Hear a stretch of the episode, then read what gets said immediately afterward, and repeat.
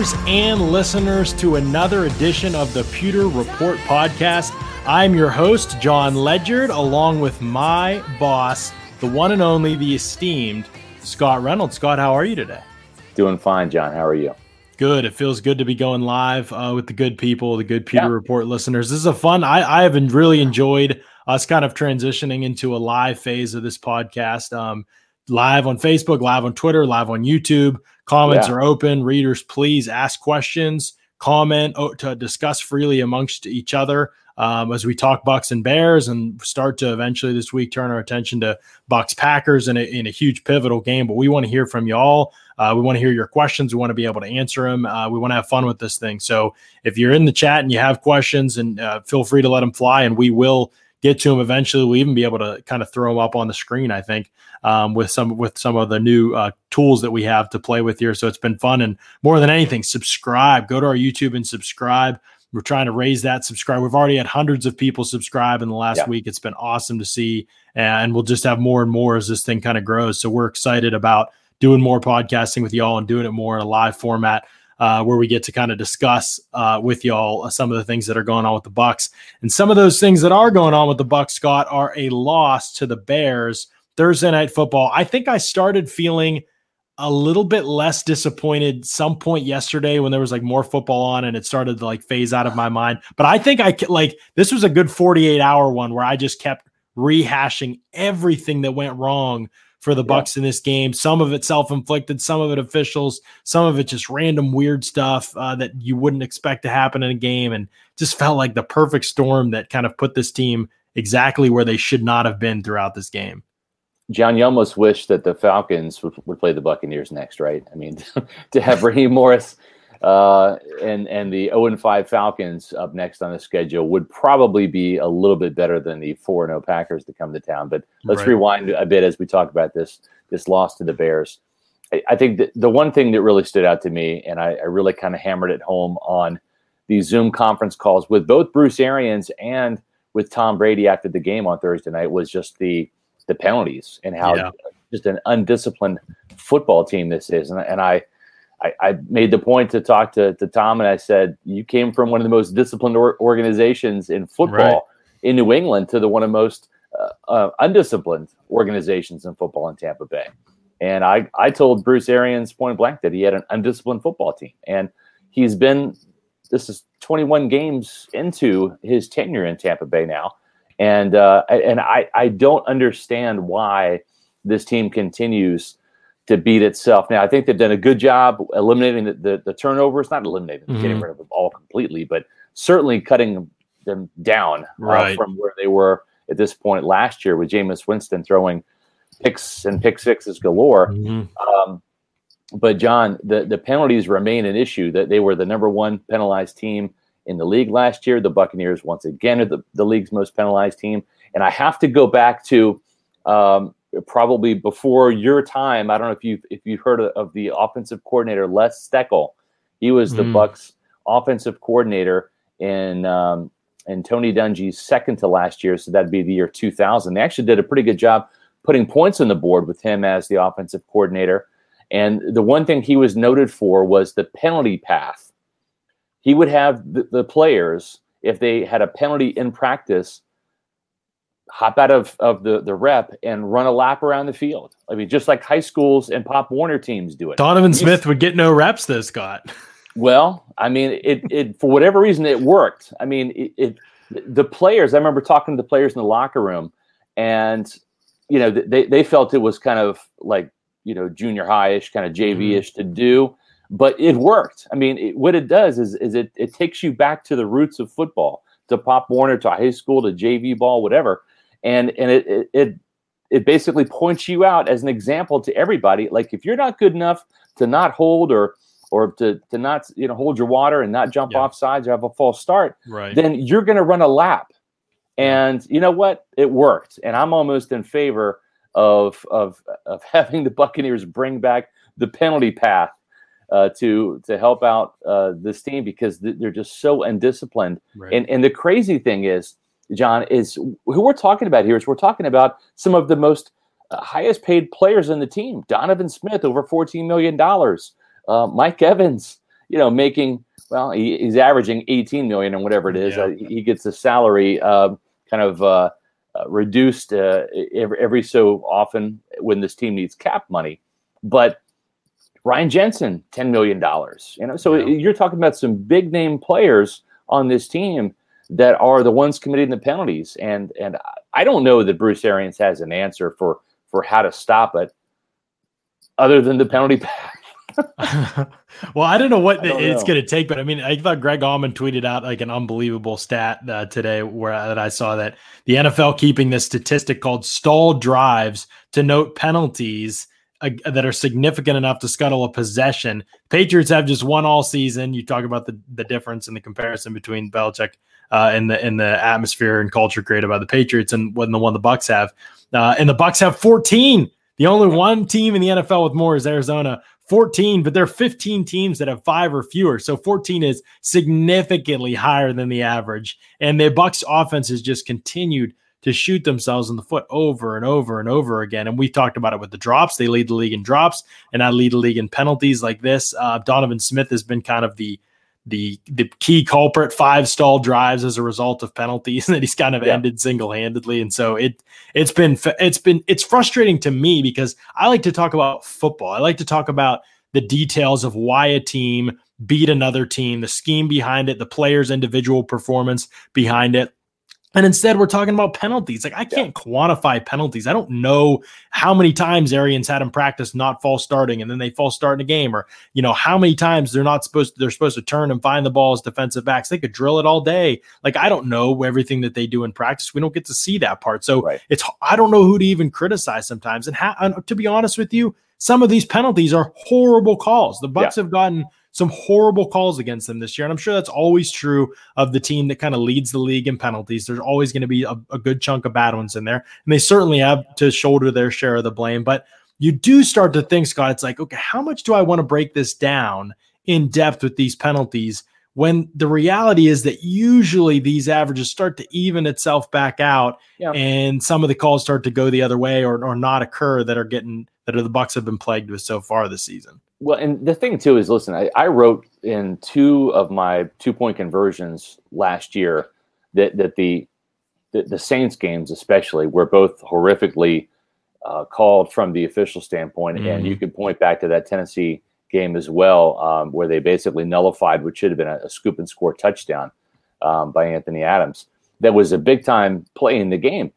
Uh, I'm not going to do that though with with this this game and and this team, certainly this Thursday night game, uh, because there were uh, a lot of holding penalties that were justified. Uh, the the Carlton Davis, um, you know, pass interference was pass interference. Yeah. I mean, it just was it was it was an untimely penalty because it was such a horrifically underthrown ball by Nick Foles. He right. was playing the man and assuming that the pass was going to be on target, and it wasn't to Allen Robinson.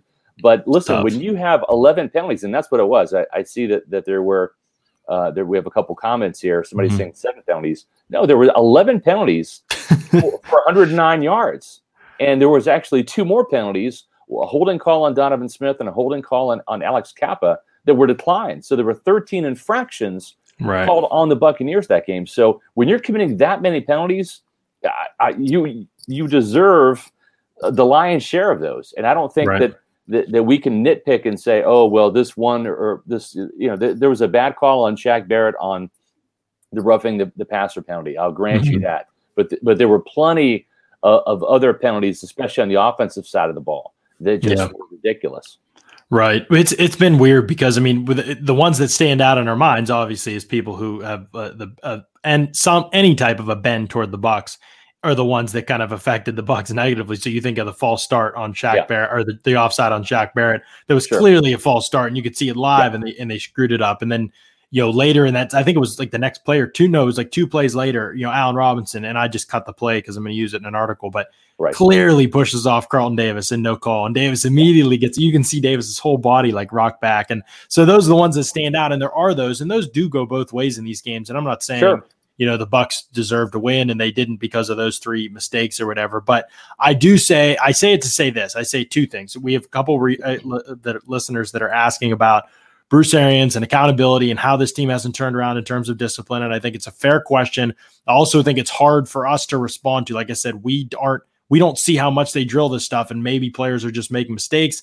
And sometimes penalties are also bad luck. You could do the same thing on the same play and it doesn't get called one game and then the uh, right. next crew calls it. And so there's a lot to quantify with these things. What I will say with this is that we did a study before the season. We did an article before the season. We wrote it. I think it was Taylor that wrote it and I helped him out with it a little bit was on Bruce Arians teams and how they improve in the penalty category every year that he's there. So he comes in and they might struggle in penalties this first yet. year.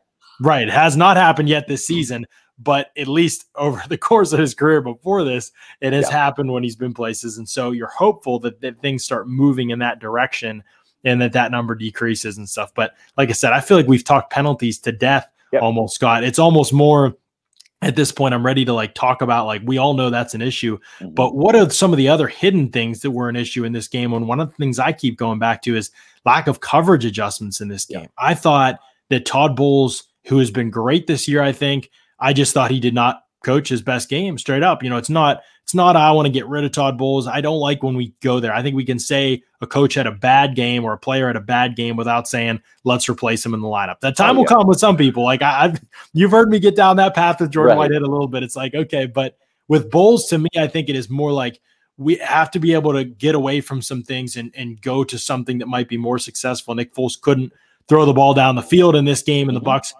Made everything underneath so easy for them on the times that they did march down the field. I think I tweeted the other day it was like 100 and some yards passing uh, on underneath throws that occurred like before a receiver ever came in contact with the defensive back. Mm-hmm. Um, you slants, curls, hitches, things like that.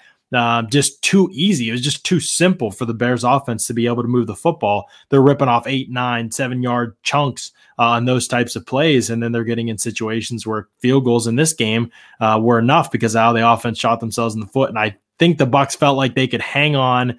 And maybe they were waiting for Jamel Dean pick six that almost happened, and I would have had to yeah. eat my words a little bit. But when you watch this team, I just I don't see a group of corners, Scott, that are that thrive in off man or zone situations. They grafted these big athletic guys to play press man, and I think that Todd Bowles should be letting them do more of it. Yeah, and Brent Grimes is no longer on the roster, thank God. Right? I mean, he, he was he was the king of off coverage, right? Um, right. When, when, he wanted to come up and tackle, he would. Uh, when he didn't want to come up and tackle, and he made some business decisions over his last year in Tampa, he certainly didn't but these guys will tackle. Um, but the thing is, though, is is when you when you provide eight yards of cushion, and it's you know, it, and and right off the bat, you're you're taking a couple steps back, and the receiver's coming at you, so you're dropping at at, at the, yeah. the same depth that that you're allowing that cushion, and, and then you plant and drive, and it's third and ten, and the receiver gets ten yards, and, and the sticks move. You know that that that's a win for the offense and a loss for the defense. What I saw and, and granted, there was one short field situation, right, with with the uh, the Ke'Shawn Vaughn fumble. But when you give up 14 points, two touchdowns in a minute and 12 seconds in that second quarter, and that was really to me one of the huge turning points in the game. Yeah. When all of a sudden the Buccaneers looked like they were in cruise control at 13 nothing, the Bears couldn't do anything right. And all of a sudden at halftime, literally just minutes later, it's 14-13 and Chicago has the lead. One of the things that really that made me think about the, the Denver game was that ridiculous Jeff Driskel drive right before halftime, where Todd Bowles just called off the dogs, went to a prevent defense. And you know, you know what they say about the prevent defense. I mean, it's the most tired cliche. I'll I'll say it for those who haven't heard it before. The prevent defense often prevents you from winning the game. Mm-hmm. And what, what that did is when you go soft coverage, you're not allowing these corners to do what they do best, which is press man. And you don't even have to press them, but but just mm-hmm. provide that that smaller cushion and and give you know give give these big strong cornerbacks um, like Jamel Dean and, and Carlton Davis who are really physical and even a beefed up Sean Murphy Bunting give them the opportunity to get their hands on these receivers and disrupt the timing. You got a five yard cushion in the NFL to be physical and reroute mm-hmm. receivers mm-hmm. or jam them at the line of scrimmage. But when you're starting off eight yards off the ball, you don't have that cushion. You don't have the right. ability for those big guys to get their hands on the receivers. And and so I, what we saw in this in the second half though was Todd Bowles making the second half adjustment. And what happened? The Bears didn't score a single touchdown in the second half. And we saw Jamel Dean break up four passes. We saw yeah. more blitzing and more aggressive play. Eight quarter or seven quarterback hits by the Buccaneers, uh, front seven, and uh, and three sacks, and we didn't see yeah. that in the first half. So uh, I I think Todd Bowles, this team specifically, and I'll talk about the offense in the next point that I'm going to bring up, John. Um, but on this point, I think this team has to decide what it's going to be. If you're going mm-hmm. to be an aggressive defense, then be an aggressive defense the entire game, mm-hmm. right? I'm not saying that you don't you don't have to show the same look every time. Todd Bowles is the master of disguise. But right. the thing is, is is if you want to play press man, play press man. If you're going to play off coverage, get two or three yards off the receiver, not eight. And and I just don't think that that when Todd Bowles goes to the soft coverage, it bodes well for the Buccaneer defense. Right. And we've seen it now a couple instances, and it really it really came back to bite him. That second quarter lingered for the Buccaneers, and and it didn't do this this team any favors because those were two touchdowns that Chicago scored that ultimately the Bucs offense couldn't make up for. Yeah, and I thought Carlton Davis was exceptional when they allowed him to play press man. And a couple pass breakups, he just made life really tough for Allen Robinson, who's one of the toughest guys yeah. to play press man against because he's so physical and he has such a good release game.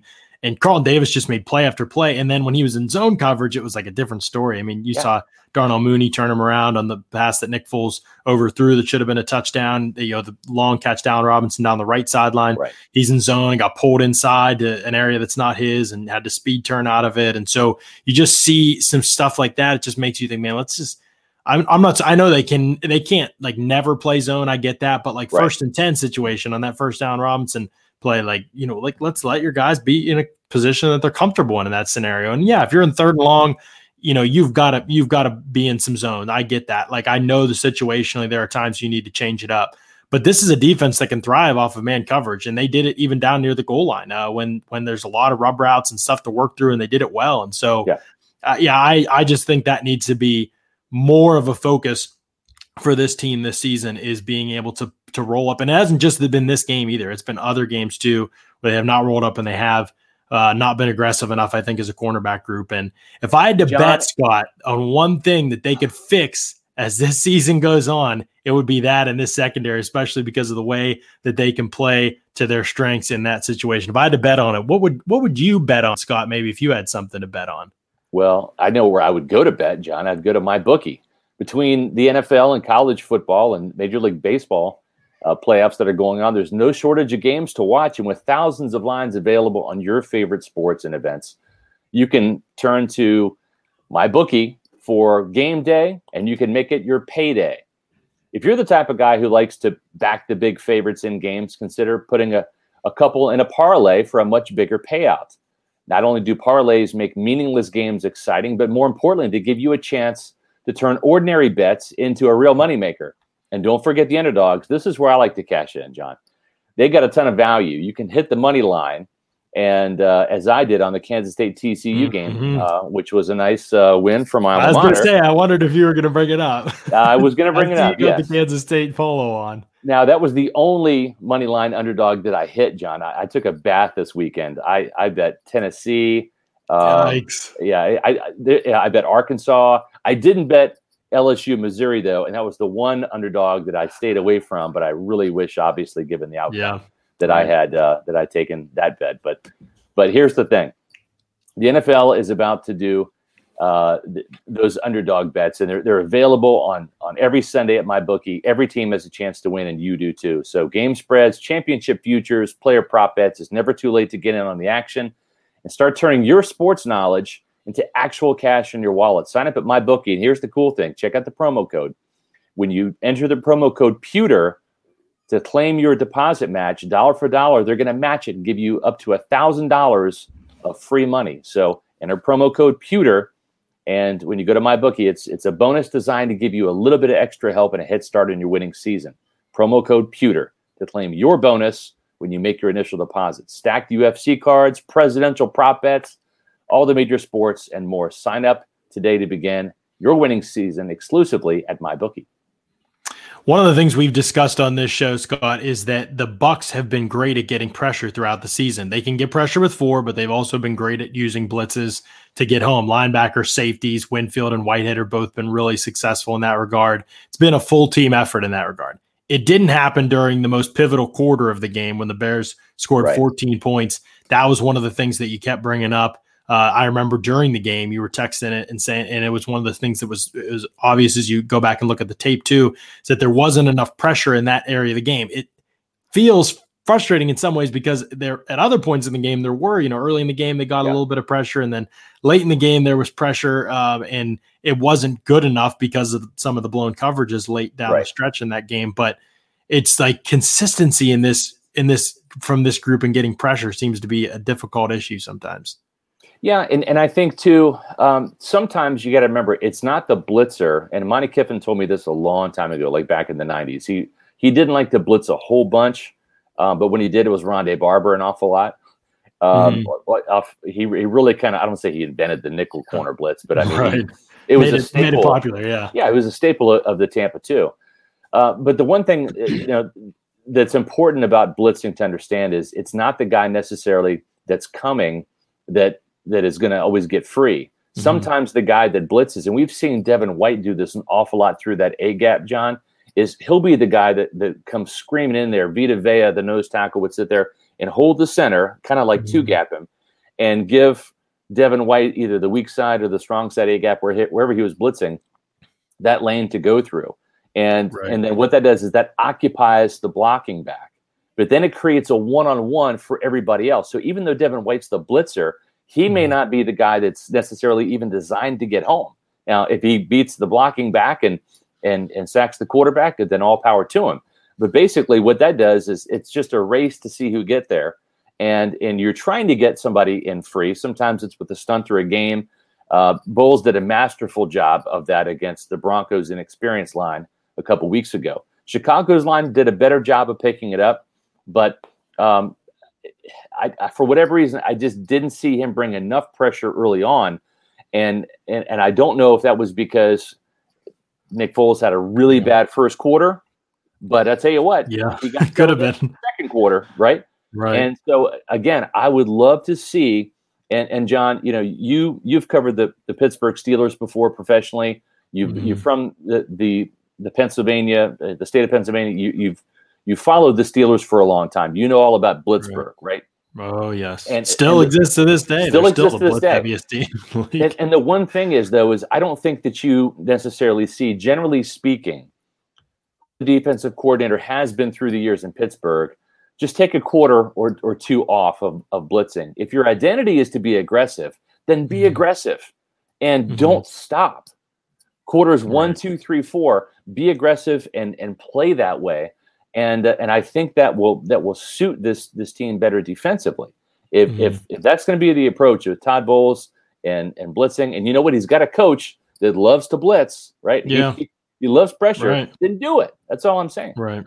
Yeah, and I think there's so many ways to do it and create pressure too. That's one of the things Todd Bowles has actually been so good at over the years is you know the twists and stunts up front. Like he's able to constantly give defensive line or offensive lines different looks to have to communicate and and and block despite you know, not using extra guys all the time. So that's a, a benefit of his t- or a, a, plus for him too. But the other thing is that man, sometimes he's it's like overthinking it on these blitzes. You know, like we don't need yeah. to be dropping Shaq Barrett into coverage as often as he's dropping. He's dropping at a top 10 rate in the league for an outside linebacker, edge defender type of player.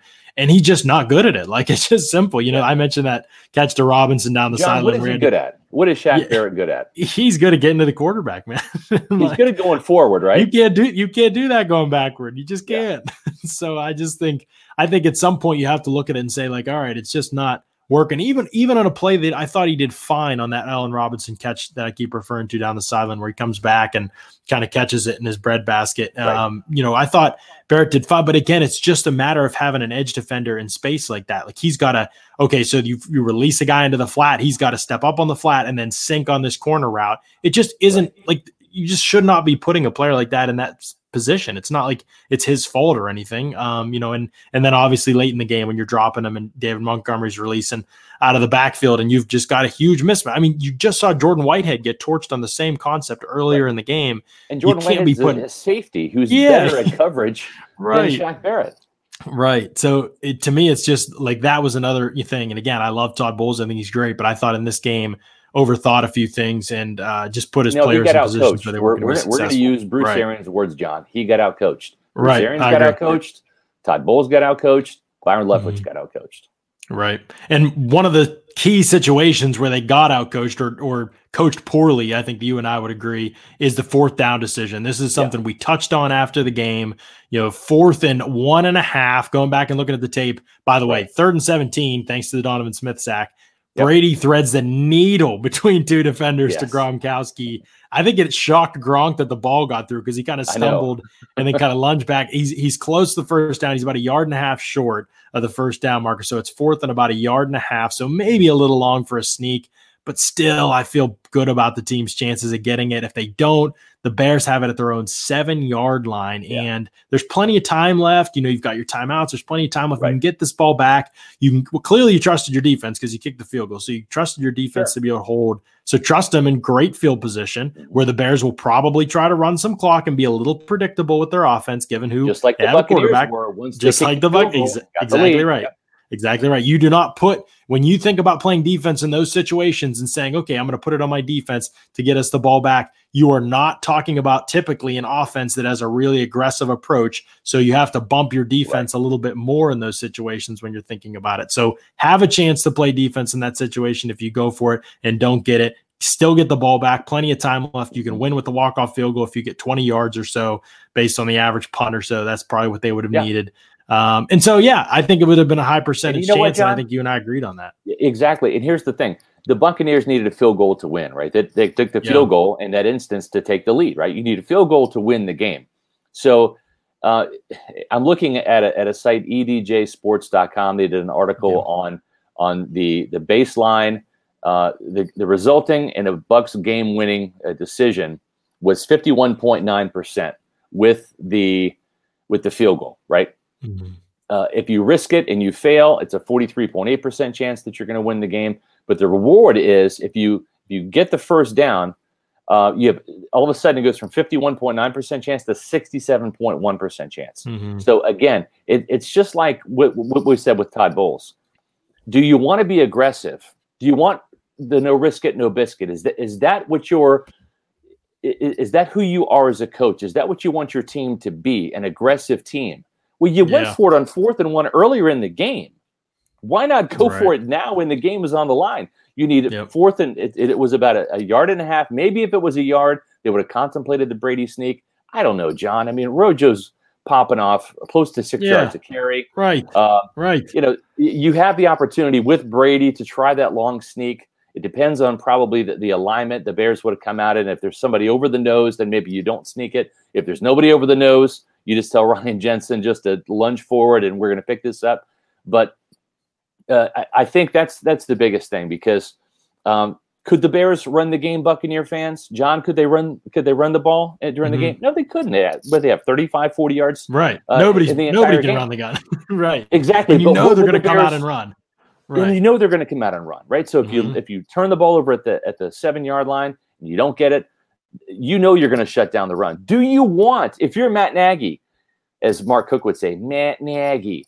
If you if you want uh, you know, to throw the ball. Do you want to put the ball in Nick Foles' hands at your own seven yeah. yard line? No, you're thinking probably pick six. You're going to be as conservative as conservative can be. Now, I will give Matt Nagy uh, some credit because I thought that he had some some cojones to to go for the throw on on what was it uh, second and nine or third second, and nine? Second and nine, yeah, something yeah. like second and nine. I think. Yeah, yeah, to go for the jugular. I didn't understand that. But I just think that that again, Bruce Arians, Byron Leftwich, Todd Bowles have to decide how mm-hmm. aggressive do do you want to, to make it. Uh, do you want to play to win or do you want to play not to lose? Because I saw on Thursday this team kind of race out to a 13 nothing lead, assume everything was going to be hunky dory.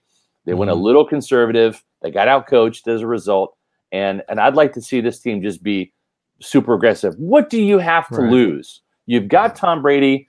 Uh, the clock is ticking. Bruce Arians is 68 years old. This team right. hasn't been to the to the playoffs in 12 years. Go for it, man. Be aggressive all year. If you want to make the playoffs, go for it aggressively all year long from this point out. If you want to beat the Packers, yeah. John, we'll talk about this oh, a little yeah. bit later in the, in the, week. If you want to beat the Packers, you better be aggressive because right. Aaron Rodgers, uh, if you if you give him an opportunity, uh, he will flat out kill you.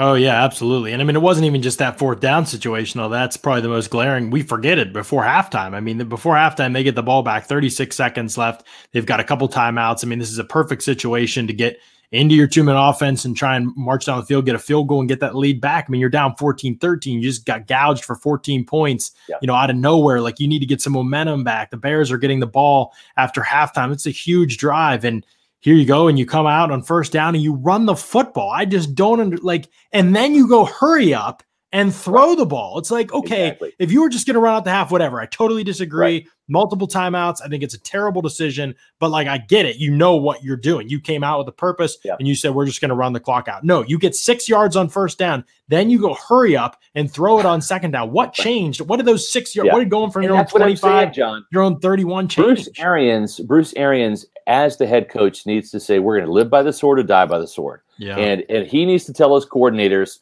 we're going to go for broke in every game and every quarter from here mm. on out.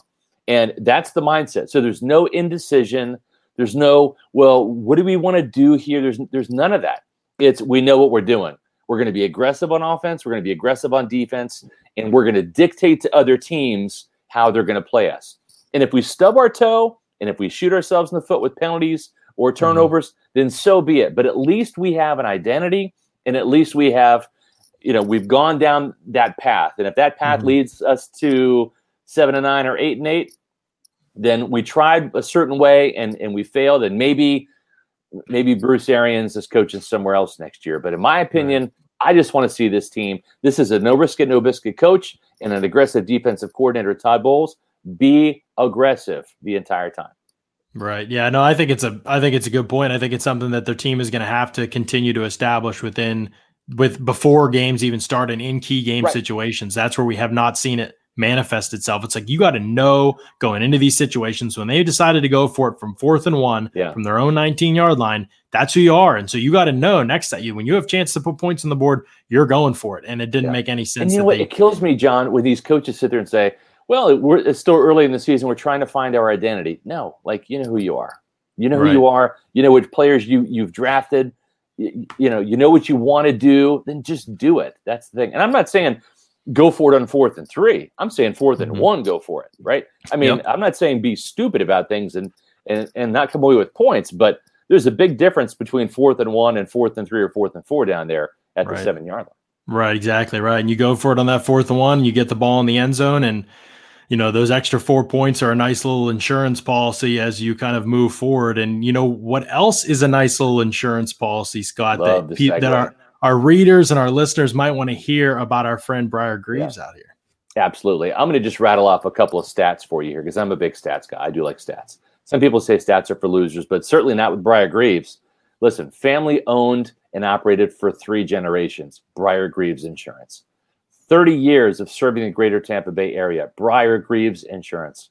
Award winning agency, Briar Greaves Insurance. They're going to sell you personal or business insurance for your home, auto, boat, life, flood, commercial, whatever your insurance needs. Call the good folks, Sam and Briar Greaves at Briar Greaves Insurance for a personalized touch. They're big Bucs fans too, so don't be surprised if you identify yourself and say, "Hey, I heard about you guys on the Pewter Report podcast heard about you on pewterreport.com. I saw the banner ad. I clicked it. I went to your website, briargreavesinsurance.com. Don't be surprised if they talk a little Bucs football with you, too. That's just who they are. So they're going to take great care of you. Storm season's still here. I mean, we're still in October. We just had Hurricane Delta roll through the Gulf of Mexico. So it's a great time to review your policies. A lot of homeowners companies, they're canceling and they're non-renewing policies leaving Florida or they're increasing their premium significantly. And I'll tell you what, folks, I just got to notice myself from my insurance agency, who's not Briar Greaves, uh, that they're not going to renew my policy for some BS reasons that I'm not going to share with you. But guess, guess who I'm going to call, John? I'm going to call Briar Greaves Insurance tomorrow to get a quote and find out what's going on with my insurance. Um, because that little script that they gave us is exactly true. That actually happened to me um, it, they I get this non-renewal policy, uh, and it's just it's kind of a joke. Uh, but Briar Greaves is not a joke. Give them a call 813 876 4166. That's 813 876 4166. Call them for a review on all of your policy needs. BriarGreavesInsurance.com. This has been kind of a negative podcast, Scott, but it's because we've got some things that need to be addressed before a huge game with the Packers comes right. up. And so I don't feel bad about that at all. But I do want to say, as we transition to our final points and closing thoughts here, um, I do want to say that I think this team I don't feel any bit dis- more discouraged about where this team could be that could go this season after watching them against the Bears. I think there were things that outside of their control that went against them that I that were really frustrating. I think things that they could have controlled went against them and they didn't control them and that was that's on them. But I think that also losses like this happen to teams every year that end up going on to have great seasons, make the playoffs, make noise in the playoffs, make Super Bowls. Like what were the Chiefs were like six and four last year. I know Mahomes was hurt for a little bit of that, but he lost a couple games when they were in there too. I mean, just that's just the most recent example. You know what I mean? Like they're just oh, yeah like in the grand scheme, I don't think that this game, like this is still an offense that can accomplish anything that they want. I think if the, as long as they cut out the penalties and the drops, they lead the league in both categories. Mm-hmm. Read you the stat from Greg uh, about the stalled drives because yep. of it on offense. Like that is the reason they're still ninth in scoring in the league, despite all of that. Like this group, when they get everybody back healthy, and that's probably going to happen against Green Bay, they can still be everything that we thought they would be on offense this season. Defensively, a couple things I'm concerned about, but still a group that is good enough, especially in the NFC. You look around the NFC, none of these teams, sure. Seattle can't play defense. Green Bay can't play defense. Like, so you look around the NFC and you don't see a lot of great defenses. So I think the Bucs still have a great combination in those two areas of ways to make an impact. But the one concern, the big concern I have moving forward coming out of this game is how do you replace Vita Vea because they're on pace right now, Scott, to allow 928 rushing yards the whole season. That That's record crazy. is 970 from the Ravens back in 2000. You remember that great defense oh, yes. that will go down in history. Well, the Bucs are on pace to top that easily right now, averaging just giving over up 58 point or 58 yards per game right now. Ridiculous number defensively. I mean, nobody has run on them at all. It hasn't even been a threat really this season. And now here they are, you know, losing their best interior run stuffer in Vita yeah. Vea. How do they replace this guy? Well, let, let's let's talk about some statistics first, then we'll we'll talk about the personnel. So mm-hmm. last year the narrative was, and it was true, right, that you didn't have to run the ball against Tampa Bay because you could throw the ball with ease. Well, this year that's not the case. This right. year the Bucs they're not dead last or in the bottom five of, of pass defense. They're actually 16th. They're right in the mm-hmm. middle of the league at allowing just 239.8 yards per game through the air. Great. So now you might think, okay, well, our team is running the ball more. Well, no, just like John said, they're not. They're, right. they're actually they're on record pace right now. The Bucs are first in the NFL in run defense. They've they were they've always been in the top five. Now they're mm-hmm. number one uh, after Thursday night's game. Fifty-eight point four yards uh, per game allowed on the ground. That's that is remarkable territory the other thing too is Tampa Bay's defense as a whole uh, is second in the league, under allowing just under 300 yards per game, and I believe they're fourth or fifth in, in points allowed, 22.4. Well, when you look at, at this matchup with Green Bay, um, and we're going to talk about this more in depth on our Pewter Report Roundtable Tuesday morning, so be sure you check that out. I'll give you a quick sneak peek here because it ties into Vita Vea, John the key to stopping Green Bay's offense, and this is a powerhouse offense. This is 38 mm-hmm. points a game, uh, first in, in, the league. They are second in points at 445. Um, I'm sorry, in yards, 445 yards per game. Uh, third in passing, 294.8 yards. But guess what, John? They're fifth in running the ball. The Packers run the ball, 150.8 yeah. yards per game. So here you have uh, a quarterback in Aaron Rodgers that that has thrown 13 touchdowns and guess what? No interceptions, right? Mm-hmm. Surprise, surprise. And he has only been sacked three times. yeah. Right? And wh- why has he thrown no interceptions? And why has he only been sacked three times? Because the Packers can run or throw the ball on any down because they're mm-hmm. so balanced on offense.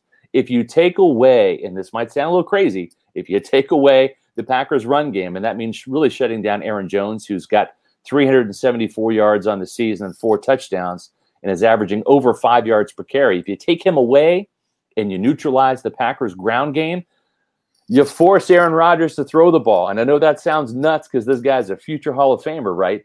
But what you do then is is if you get him in third and nine and third and ten situations, even third and seven, you're putting the Packers in more predictable situations. They have to throw the ball to convert the first down. And that's when you can tee off on Aaron Rodgers and send pressure. And if you don't get to him with the sacks, maybe you force a quick throw that Carlton Davis or somebody else steps in front of, and you get that that uh, long awaited interception on Aaron Rodgers. That's how you beat. That's how you beat the Packers with your defense. But John, they don't have Vita Vea. So what do you do from a personnel yeah. standpoint? well, what you do from a personnel standpoint is you stick Rakeem Nunez Roches, we call him Nacho, sure. in there at nose tackle. He's beefed up to around 320. He hit the weight room awfully hard. And, and now he's in, in an opportune situation where he's not going to be the stout guy that's going to control the center from just a sheer strength standpoint, mm-hmm. like Vita Vea could. But he's got a little bit more initial quickness. So uh, he's not going to be nearly as dominant as Vita Vea, but I think he can hold his own. He might even flash a little bit more as as an A gap penetrator. Yeah. So we'll have to see how Todd Bowles uses him. But I think it's going to be a committee type approach you're going to see Will Gholston maybe take a couple of reps at the at the nose tackle position. And Ndamukong Suh played some nose tackle out with the Los Angeles Rams when Aaron Donald was the three technique. Mm-hmm. So Suh is a guy that's strong enough. He's not 340 pounds like Vita Vea, but he's strong enough to anchor and hold the point of attack against uh, double teams from the, the nose tackle position. Um, but really, I think where it hurts this this team, John, is the domino effect. It's when you don't have Nacho in there and he needs a breather. Yeah. Then who's coming in the game? If you slide Suh over to nose tackle, uh, then you got the rookie Khalil Davis, who you and I both like, mm-hmm. but he's unproven at this level. Can he right. beat one on ones the way that Suh has to start the season, or even Will Gholston? Mm-hmm. Probably yeah. not yet. We'll find out. Um, we haven't heard anything in terms of who the Buccaneers are going to sign. They might bring in somebody, or they might just decide to promote Benning. Uh, right. Potoa'e the Washington kid who played well with pronounced. Vita I tried. I've been practicing all afternoon. you might bring him up from the practice squad just because he knows the scheme. They're comfortable with him. At first, I kind of speculated at my two point conversion. Maybe they bring Kyle Love back because he's a right. veteran, he's a bigger guy. But you know, they cut Kyle Love for a reason, and they kept Potoa'e on the practice squad for a reason and liked him better. Mm-hmm. So with yeah. the Bucs only having about $2.3 million worth of salary cap room right now. It's not like Mike Greenberg can't create any more by going to a player and doing a restructure. Right. I, I, just don't know that there's a lot of great nose tackle options. They tried to get snacks from Seattle. He turned him down. Yeah. Um, so I, I, think that they might they might enter this Packers game going with the the homegrown guys, the mm-hmm. Potoa'es, promoting him up to the active roster, and going with Khalil Davis. Um, you know, getting him his first action. He's been inactive for these games, John. Right. Yeah. What, are your, what, be, what are your thoughts on replacing Vita Vea? It's it's going to be difficult. I think it's got to be a group by committee. And I'll say too, uh, listeners, if you have any questions for us, fire a few. We'll try to answer a couple before we close out. Fire a few yep. out there. Somebody asked Godwin likely back this week. Arians had said he hopes that by Thursday Godwin's able to do some stuff. So hopefully he's on track for that. And if he can go Thursday and then Friday, I think you feel pretty good about playing him on Sunday. And, and so, uh, but also uh, listeners, subscribe to us on YouTube. Uh, check yes. out Pewter Report. You can search Pewter Report TV on uh, Google and you can find us. You can subscribe to our channel. That would be a huge help to us. We've had hundreds of people subscribe um, over the last couple days, and that's been awesome for us. And so we're hoping to keep bumping that number up there and uh, be able to provide you all with with more consistently high quality content uh, on this YouTube channel. So uh, keep giving us, showing us some love on there too. But yeah, replacing Vea, I think Scott will be a job that is done by committee. It's not going to be just one player. I think I am very excited. Nunez Roches most improved player. We heard it all he camp was. long. He looked great then, and he looked great. Uh, I thought when he's played, I thought last season honestly he played well, yeah. and um, Khalil Davis is You know, right, right, and, and, and did well as a backup. Yeah, and I think defensively, you know, no, Vea was unmovable at the point of attack. I think he's the most dominant run stuffing nose tackle in the league. I don't even know that it would be a close call between him and the next player. Um, but he he is kind of unmovable in that way. But I think Nunez Roches can do some of that stuff, and they can serve, they can still be a really good run defense. Being the greatest run defense of all time is not as important as being just a good pass defense. Numbers right. will show, and so I do think it matters. I don't think it's like the end of the world. I think where it's going to matter is the pass rush. Vea, mm-hmm. it was not a dominant pass rusher per se, but he was getting to be a really good pass rusher and consistently generating pressure. He was terrorizing the Bears, who we kind of I talked to Brandon Thorn before the game. He was like, Oh yeah, Cody Whitehair is gonna have a rough ride yeah. in this game because those guys are just kind of overmatched. Cody Whitehair against a power type Kansas like State. Vea. And that's right, exactly. That would be the number And, uh, so I- 22 ranked Kansas State Wildcats, by the way. John. Uh, It's been Dalton Risner and Cody Whitehair getting getting the work this Getting season worked- from the Bucs. worked by the Bucs up front, and that's fine with me. That's right. Once they're moved on, the allegiance is over. But no, Yeah, I right. think that th- I think that this is a situation that you're going to need Khalil Davis to step in and play some snaps. You're going to need Will Gholston to play more snaps than he's played probably ever in his career. You know, I have to look at the numbers, but I remember from last time I looked. I mean, I just think this is a guy that, and he's playing better as a pass rusher than ever He's, before. he's so already got two sacks. I mean, Exactly he's right. good for one a year. He's already Yep. doubled where you think he's going to be. Let me tell you, Scott, he's gonna he's gonna double that number at least uh, by the end of the year because he's gonna get tons what? of opportunity. It- so it- I think they can do it, but I think I it's going to they can do be. I think Todd Bowles is going to have to be smart, and I think Nunez Roches is going to have to step up, but Khalil Davis is going to have to flash as well. I think Khalil Davis, if he can make some type of an impact on Right. long and late downs, and if Anthony Nelson can step up on the edge some and let them move Jason Right. Pierre-Paul inside some Mhm. on long and late downs, I think it's going to help this team a lot. So it's it's possible, but it makes life more difficult from a schematic and personnel deployment situation than it would just be having one guy that can do all this stuff. I, I think the key is if the Buccaneers, if they can win on first down, if they can continue to win on first down, maybe it's dialing up some more run blitzes. Yeah. Because what, what we've seen, especially dating back to training camp, we couldn't really report this, but we saw it. The Buccaneers, when they go nickel rush, it's typically it's typically four down linemen, and it's essentially Shaq Barrett and Jason Pierre-Paul as defensive ends. It looks like a four-man front if you really look at, at a lot of the Bucs nickel rush. And then it's only two interior defensive linemen. And sometimes they take Vita Vea out, sometimes they take Suh out, sometimes they take Gholston out. You know, we've seen different combinations in there, but they don't have those three guys, Suh, Gholston, and Vea, in there mm-hmm. typically on a lot of, of third and long situations. They have those guys in there for the early downs, but once you get to third and long, usually they take one of those guys out and they'll bring an extra defensive back in. So it's it's a different version of nickel because they like to leave and or they like to leave Lavonte David Mhm. and Devin White on the field. So when they go nickel, they don't take a linebacker off the field. Um, they they take a defensive lineman off the field, yeah. and and so I- I think that if they can get to there, then then you're going to have one of those guys, whether it's Suh or Vea or Nacho, getting getting that needed rest. But they just Mhm. got to get to third and long situations Yeah. uh, pretty religiously, and then also get off the field on those situations too Right. and and, and not get into these 70 play uh, series, you know, or, or I should say 70 play games. Mhm. Get it to a more manageable 58, 60, 62 games that you have your defensive uh, guys playing. Right.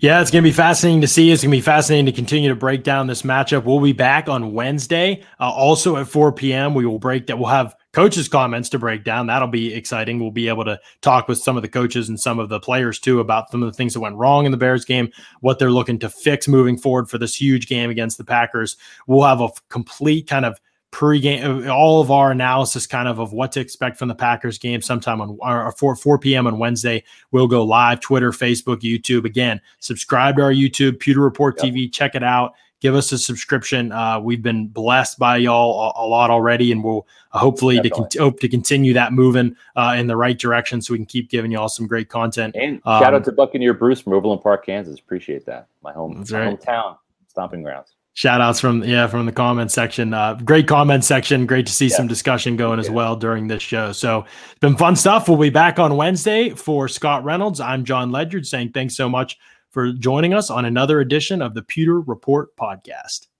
Out. Out.